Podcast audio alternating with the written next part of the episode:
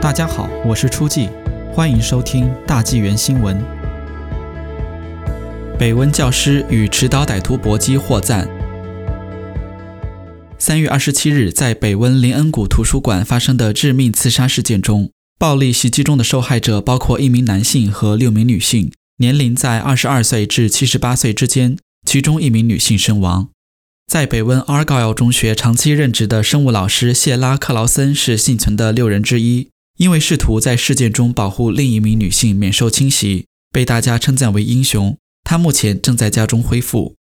据北温哥华报道称，克劳森的姐姐米恰鲁克表示，克劳森的力量和勇气遗传于他们的妈妈。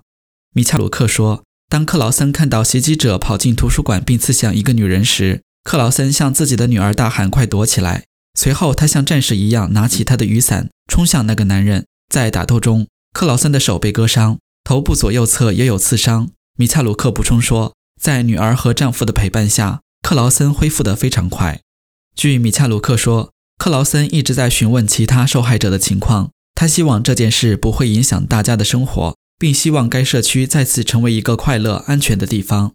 在事件中，有一位3个孩子的单亲妈妈受重伤，无法在短期内工作，很多民众捐赠并留言，希望他早日康复，并保证他和他的孩子将得到社区的帮助。北温学区已向全区家庭发出一封信，信中鼓励家长与孩子们讨论他们对周六事件的反应和担忧。春假复课后，学校将对学生和教职员工提供个人心理健康辅导。